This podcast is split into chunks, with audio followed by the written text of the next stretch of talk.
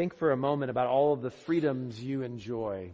Elder Steve encouraged us in light of those who defend our freedoms and reminded us of that. But think for a minute about the freedoms that you enjoy.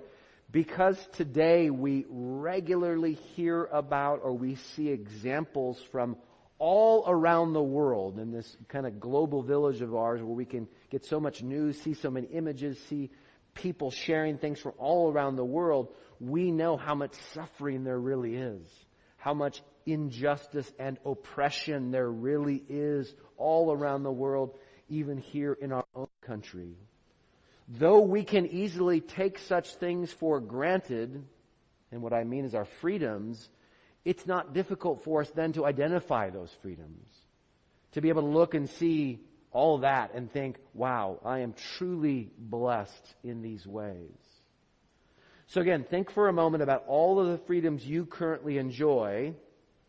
Now, for which one of these are you most grateful? For which one of these freedoms are you most grateful? Which means the most to you? Look with me, if you would, at Acts 13. This is one of the chapters, as I mentioned, from our Bible reading plan from last week. Last time we were together, we highlighted the fact that this book, the book of Acts, highlights how God almost 2,000 years ago supernaturally advanced His Word in those early days of the church.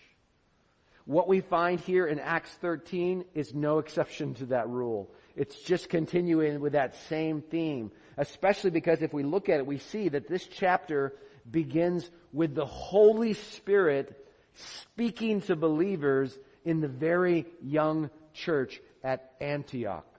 One of the things, if you recall, that we talked about in terms of the book of Acts is it's called the Acts of the Apostles, but really we, we could call it the Acts of the Holy Spirit, right?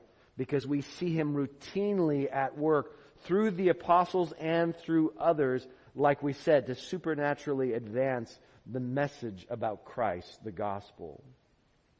So we see the church at work. So we see the Spirit speaking to these believers at Antioch. And what did God's Spirit communicate to these believers? We'll take a look at verse 2 of chapter 13.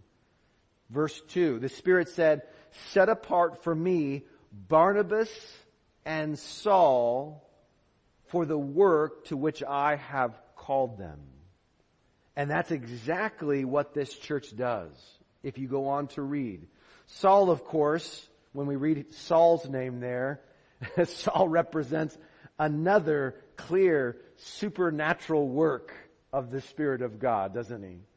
The once infamous persecutor of the church was now amazingly proclaiming the name he once sought to stamp out. That's supernatural, isn't it? That's, that's, that's mind boggling to us. So the name of Jesus that Paul was proclaiming. Now, as we move down from verse 2 of this chapter, we find a really helpful note in verse 9. It says, Saul, who was also called Paul. And this is a pivot point in the book of Acts where we will not refer to him as Saul any longer. He will always be Paul from this moment out. Saul's name will appear but it's always in references to what happened in the past, like his vision on the road to Damascus. But from here on out in the flow of the narrative, he will always be referred to as Paul. So we just want to make sure we note that as we're reading for the sake of comprehension. So where has the Holy Spirit sent Paul and Barnabas? We'll throw a graphic up here for you so you can see. He sent them west by sea to the island of Cyprus. You can see where Antioch in Syria is there. Christian, can you put, there's a little map I think that we've got on the slide. There it is. There it is. So you can see where, uh, over Antioch, just north of the land of Israel, right? You can see where that, that's, they're being sent out from there. And they're being sent out first to the island of Cyprus, as you read this past week, and then after that, to the Roman province of Asia Minor, which today is the country we call Turkey. So you can see that to the north. Uh, interestingly, if you look right in the center of that map and right in the center of what we call Turkey today, you can see that these men who had sent, set, set out from Antioch in Syria now found themselves in a city called Antioch. Yeah, another Antioch. So there's a, a second Antioch. The first one was the, the better known one in Syria called Antioch on the Orontes. This is called Pisidian Antioch. Pisidian Antioch. This is where they find themselves. So, even though our main text is way down in verses 38 and 39, that's the direction we're headed, it's important to understand the context here. We read in verse 14 that these men went to the local synagogue on the Sabbath day, and in verse 15, they were invited to address the crowd. They didn't in, any way force themselves uh, on this group. They were invited to address the crowd. Probably because they were, because Paul was a, a, a teacher of the law. They were visitors. They were given the chance to address the gathering of, of, of, Jews there in Antioch. We see that verse 15. So beginning in verse 16, Paul is not going to pass up a chance to address the entire synagogue. This is exactly what he is ready for. Verse 16, Paul begins to preach to these Jewish listeners. This is the first of Paul's sermons or messages recorded in the book of Acts. It's a little bit of information in chapter 9 where it says that he was preaching that Jesus was the Messiah in the synagogues. But this is our first full kind of transcript of what Paul was preaching. So everything, sorry, everything in verses 17, as he begins to, as Paul tells his listeners goes back and recounts Jewish history in verses 17 through 22. All of that is simply meant, meant to get them up to King David. Right? Abraham, Moses, King David, Samuel, King David. That's, that's all Paul's kind of trying to do is get to King David in the story of history. And then from that point, from David, it's from David that Paul links the past to the present in verse 23. Do you see that? Of this man's offspring, King David, God has brought to Israel a Savior, Jesus, as He promised. This is the first time that these individuals would ever have heard about Jesus, the son of David. So this is the new pivot in the story all of a sudden that these Jews are hearing. Who, who is he talking about here? Who is he pointing us to? To David, but then a descendant of David. Who is this Jesus? Well, Paul says verse, so, so everything from verse 23 down to our main verse is focused on unpacking that question. Who is Jesus? Who is Jesus? So, keep that in mind as we get down to verse, uh, as we get down to verse 38. This is the first of Paul's sermons. Uh, again, in the book of Acts. Look at what he says in verse 38, having led up to this point. Paul declares to them, unpacking who Jesus is, he says, let it be known to you therefore, brothers. He's, he's highlighted already his death and resurrection. He says, let it be known to you therefore, brothers, that through this man, forgiveness of sins is proclaimed to you. There's good news. And by him, listen to this, everyone who believes is freed from everything which you could not be freed by the law of Moses. Wow. Did you hear that? What is going through their minds at this point when he says this? By him, everyone who believes is freed from everything from which you could not be freed by the law of Moses. Now, I've got three crucial questions that we need, we need to think about ask about this verse. Obviously, the first one that, I mean, one aside from those three is just who is the man he's talking about here? We know it's Jesus. He's just led us up to that point. Paul is telling them in verse 38, therefore, let it be known to you, therefore, brothers, that through Jesus, forgiveness of sins is proclaimed to you. So, Paul is talking about Jesus. Here are the three crucial questions that we need to answer about this passage. Ready? Number one, what does Paul mean by freed? Number two, why did the law of Moses fail? And number three, how exactly does Jesus free us? We'll have all of these up on the screen just a minute. We'll go through each one. So again, what does it mean? What does Paul mean by freed? F-R-E-E-D.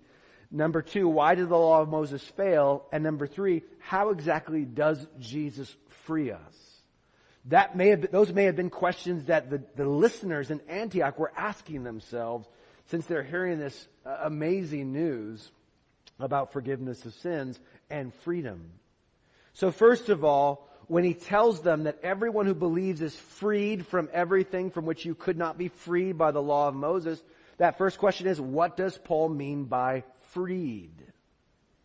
And to understand this concept, we do need to go back and understand the Greek word Paul originally used with these listeners. There are lots of Bible study methods out there that will get you focused on key words. I'll tell you this, having spent decades preaching the Word of God, in a lot of passages, not a lot is writing on one single word, that if you have to know it, it from your reference sources, that everything has changed. It's not usually that way. Usually the translations are good enough and the context provides everything that you need to know that nothing's really hinged on a word. Usually in some verses it's more about the flow of thought. It's about the emphasis about the pattern of the writer, the author's intention in kind of building an argument. But there are certain verses where a word, a particular word, is really critical. And at that point, you do need to have those tools in your toolbox to be able to say, what is that word right there? I want to understand it better. I want to kind of dig into that word because it may unlock something for me that I'm not just going to get right away from just reading through the verse. So that is important at times to have that skill. And we're going to do that right now because this word is particularly interesting. The word translated freed here is the word in Greek dikaiao. Dikaiao. Dikaiao. That's a verb. Now what's interesting about this word is that it doesn't literally mean freed. So when Jesus, for example, famously declared, take a look at the screen, when he famously declared, you will know the truth and the truth will set you free, or if the Son sets you free, you will be free indeed, John 8, 32 and 36, he wasn't using this word. This is not the word that he's using there. But he was talking about the same freedom that we're talking about. Okay, what's incredibly helpful to understand about this word, dikaiao, is how Paul himself uses it in his letters. This is the wonderful thing. We're listening to Paul preach a sermon in the book of Acts, and we can actually say, okay, what do we know about Paul? What do we know about his theological thinking? What do we know about his knowledge of God and of the gospel? Well, guess what? We have a ton of other material. His letters that take us into the mindset of Paul. So this is not just a character in a story that's inaccessible to us. This is a real historical account of a man who wrote letters and we can actually dig into those letters and say, what does he mean? So we're asking a question, when he used this word, how did he use this word? Dikai-ao. Dikai-ao. Well listen, here's one example you'll probably recognize. Ready? Take a look. Romans 4, 5. And to the one who does not work but believes in him who justifies the ungodly, his faith is counted as righteousness. Now you're probably thinking to yourself, wait a minute. I don't see the word freed there. I don't see the word freedom there. I don't see the word just free in any form in that verse from Romans 4. So, so what's going on here? But, but the same Greek word is there. In fact, it's probably the most central word in that verse. In that verse, the word is translated justifies. Justifies. And that's how it's usually translated most of the times that it occurs in the New Testament. To justify, to count someone as righteous, to acquit someone of all charges against them. That's how the word is often used. So why is it translated freed in the ESV and a few other translations? Well, that's what helps us understand our initial, our original question. What kind of freedom is Paul talking about here? When he says that you can be freed, what does he mean by that?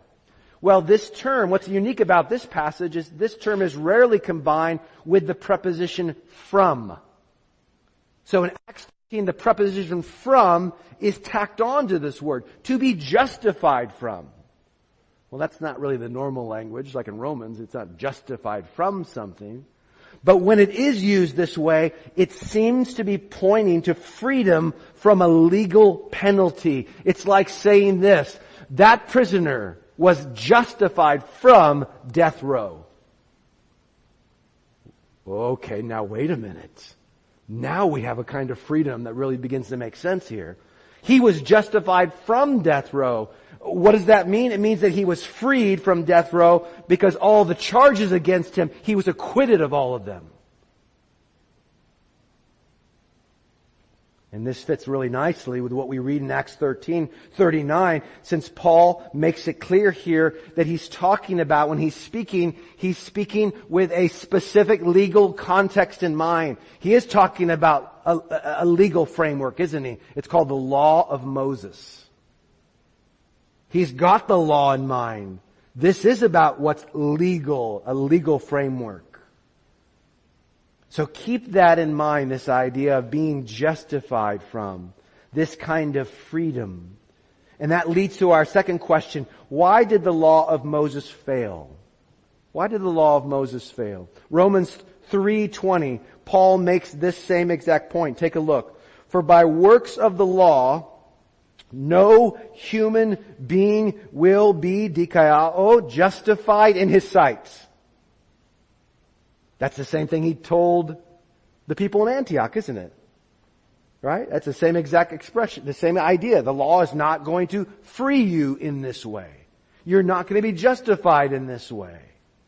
But look at what he adds to the end of this sentence in Romans 3:20. Since through the law comes knowledge of sin.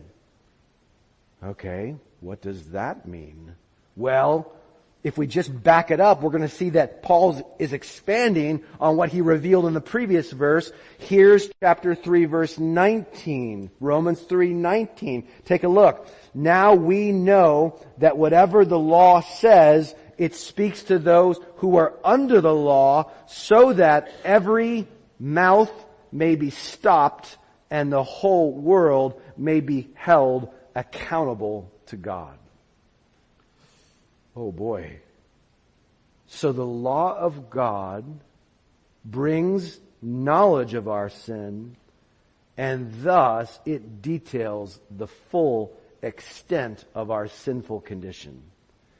And when you detail the full extent of someone's desperate condition, when you lay out every way in which they could possibly be guilty, you will find that everyone is condemned. Everyone is condemned. Paul had come to understand that though the law of God could at times help people avoid sinful choices, it provided guardrails at times.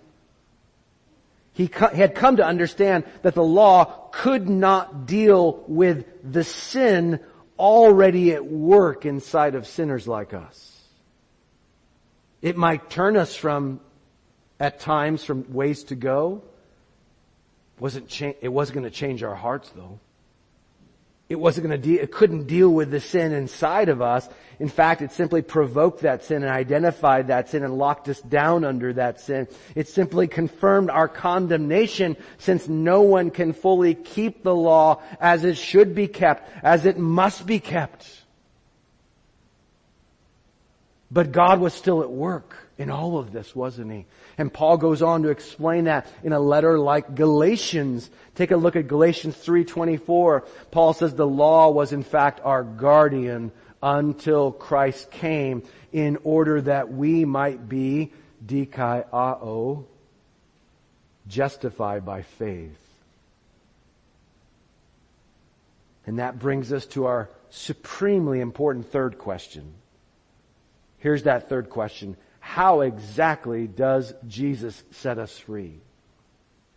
What was Paul proclaiming? This good news to those in Antioch. What was he saying?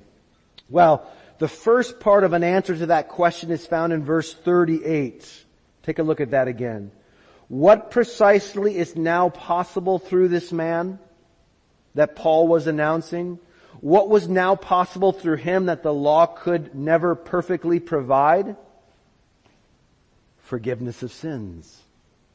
Forgiveness of sins. Sure, the law included forgiveness through animal sacrifices, but these were ultimately inadequate to fully and finally deal with sin. What if you didn't come with the right heart? What if you didn't come with the right sacrifice? What if you didn't come at the right time? What if you missed something?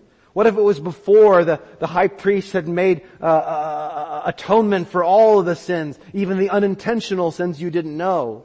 And how could an animal take away and cover the atone, the blood, the, the, the, the guilt of a person? Right? You could just keep going. And the fact that these uh, sacrifices had to be repeated over and over and over and over again. You see, the law these animal sacrifices, this provision of sacrifice, these were ultimately inadequate to fully and finally deal with sin. Again, using that key word, dikaiao, Paul's letters can help us better understand Paul's sermon here in Acts 13. Specifically in regard to forgiveness of sins. Take a look at this. This is Galatians 3, 11 through 13. Now it is evident that no one is justified before God by the law. For the righteous shall live by faith. Not by the law, but by faith. But the law is not of faith, Paul confirms. Rather, the one who does them, the commandments, shall live by them. See that contrast? Works, not faith. Works, not faith. Christ, verse 13, redeemed us from the curse of the law by becoming a curse for us, for it is written, cursed is everyone who is hanged on a tree.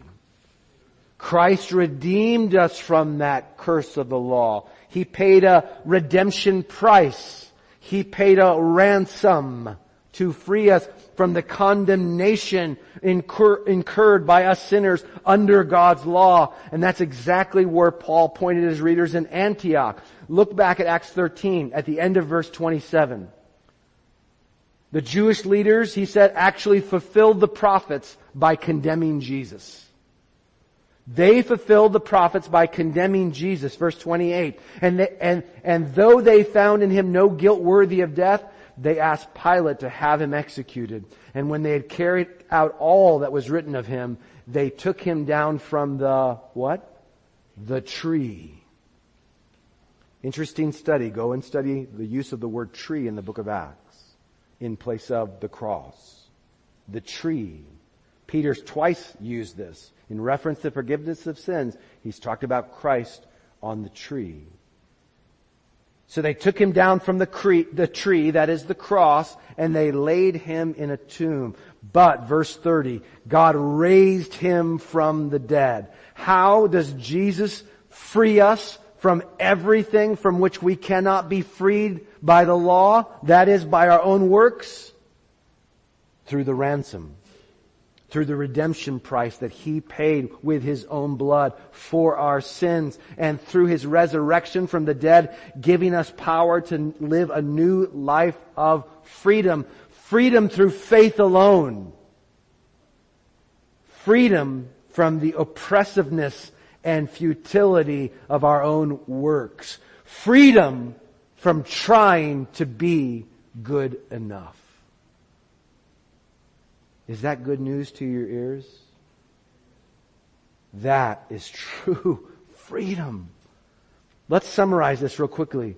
Paul was offering his listeners in Antioch a freedom that was never they were never able to experience through the Old Covenant, the Old Testament law.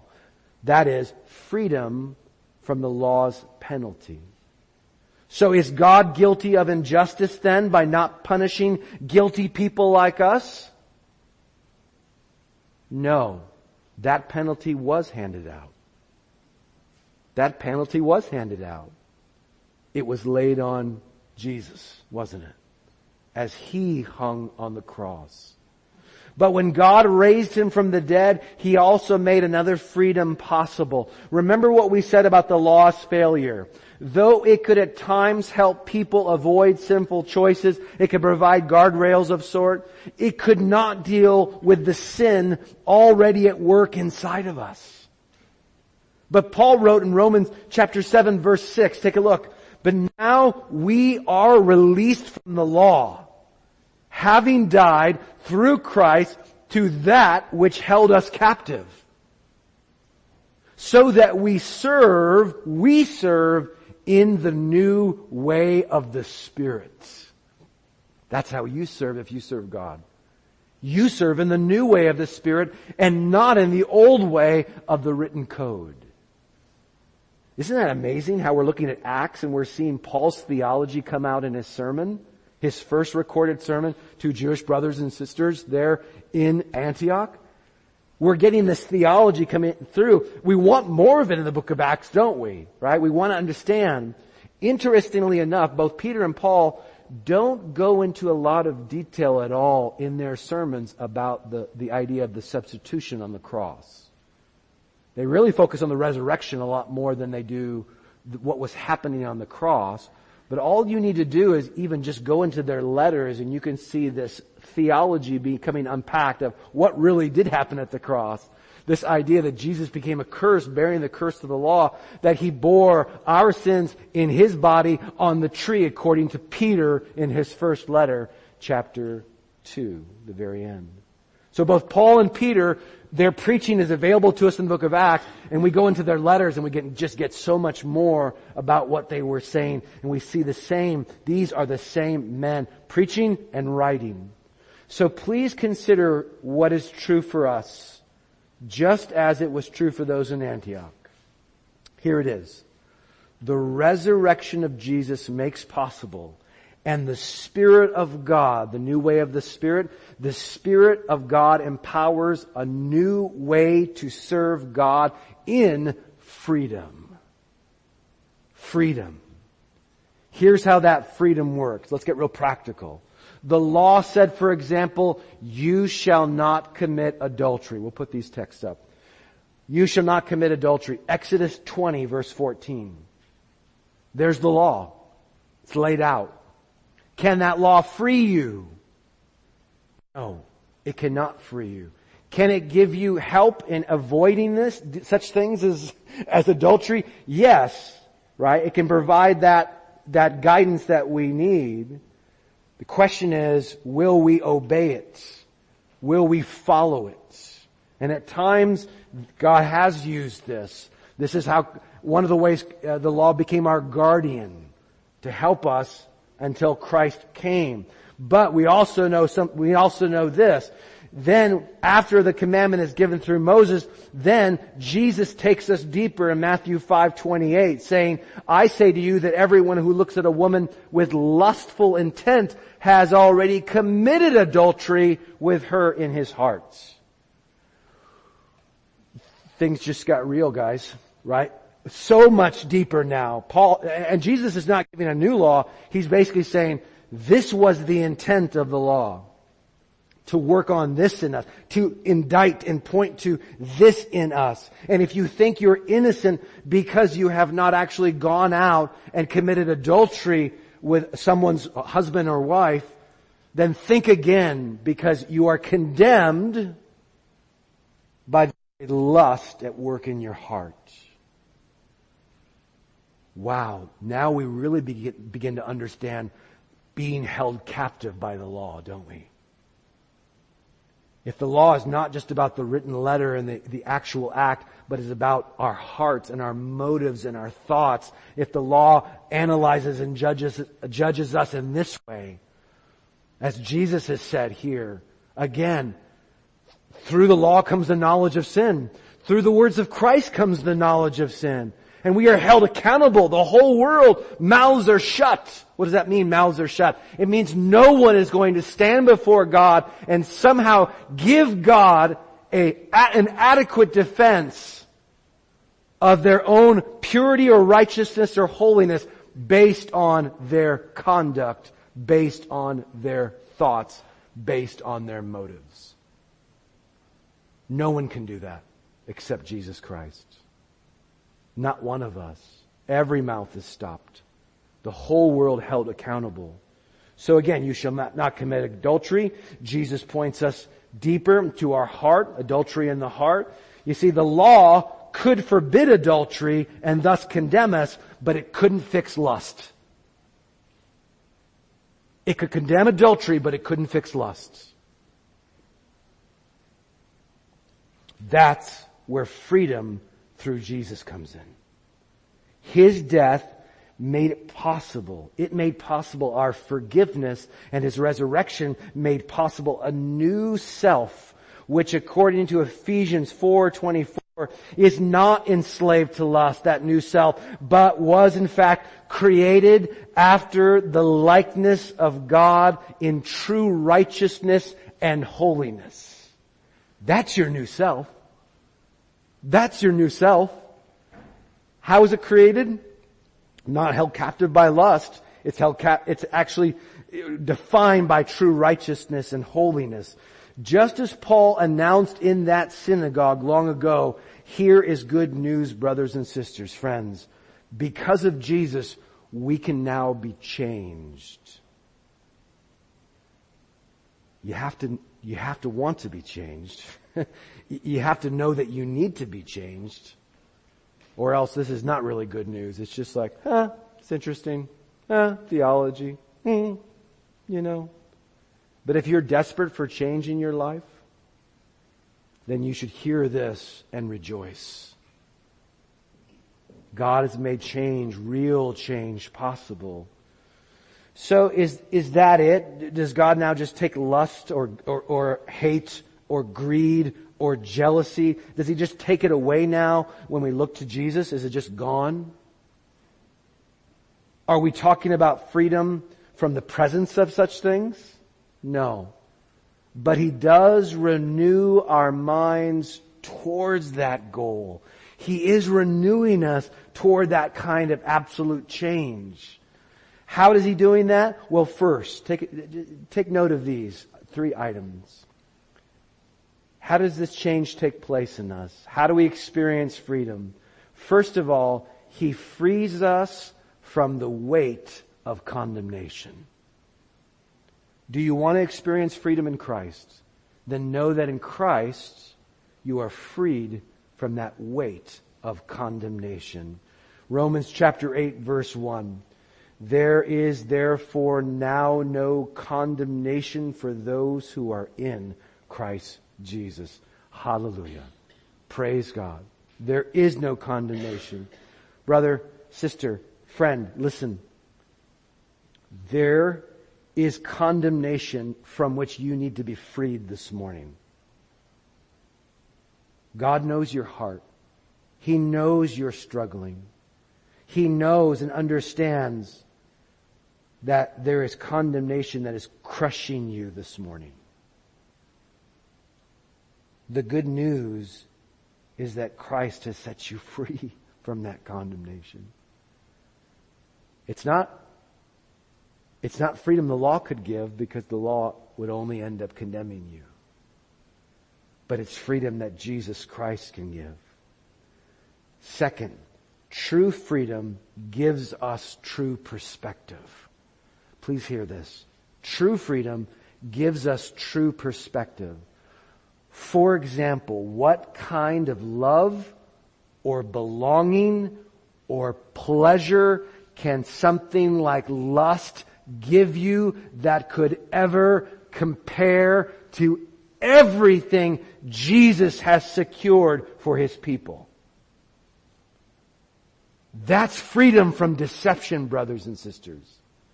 To think that the things of this world really could be meaningful to us and matter to us and endure significantly so that they minister to the deepest parts of us. When, when, when, when God says to us, don't you see that everything you're looking for from that envy, that greed, that animosity and hatred, that lust, everything you're looking to get that you think satisfies you, there is something far, far, far better, a far better, true, pure version of that very thing that I've given you and secured for you through my son. There is freedom to see now to let the blinders be removed, just as Paul had literally experienced himself. Through the gospel, we have new eyes to rightly recognize counterfeits, don't we? We have new eyes to rightly recognize counterfeits. Third, talking about freedom that Christ brings, experiencing freedom. Third, we have power through God's Spirit to live in light of that new perspective. We don't, we don't simply just know the new perspective. We can actually live in light of that. We can live in light of that through God's Spirit. Because look, look on the screen here. 2 Corinthians 3.17 tells us, for where the Spirit of the Lord is, there is what? Freedom. There is freedom. You see, same, same Paul from Acts 13. writing here now to the Corinthians. In that passage, he's talking about the veil over Jewish eyes. Once it's removed by the Spirit of God, there's what? Freedom. New covenant freedom. God knows that for some of you this morning, there is control from which you need to be freed. He knows it's leading you astray and there is therefore a helplessness in you that is robbing you of hope. But his offer to you this morning, and it's freely given, is the promise of change and the promise of power to change. Power. Or maybe he, believer, is calling you back to these things today because you veered off course. Friends, we know this. We live in a nation that regularly and rightly celebrates, cherishes, discusses, fights over its many freedoms, don't we? We live in that country, and yet so many, the majority of people we are interacting with every day are not truly free. They are not truly free. That is, they do not have freedom, the freedom that only Jesus makes possible.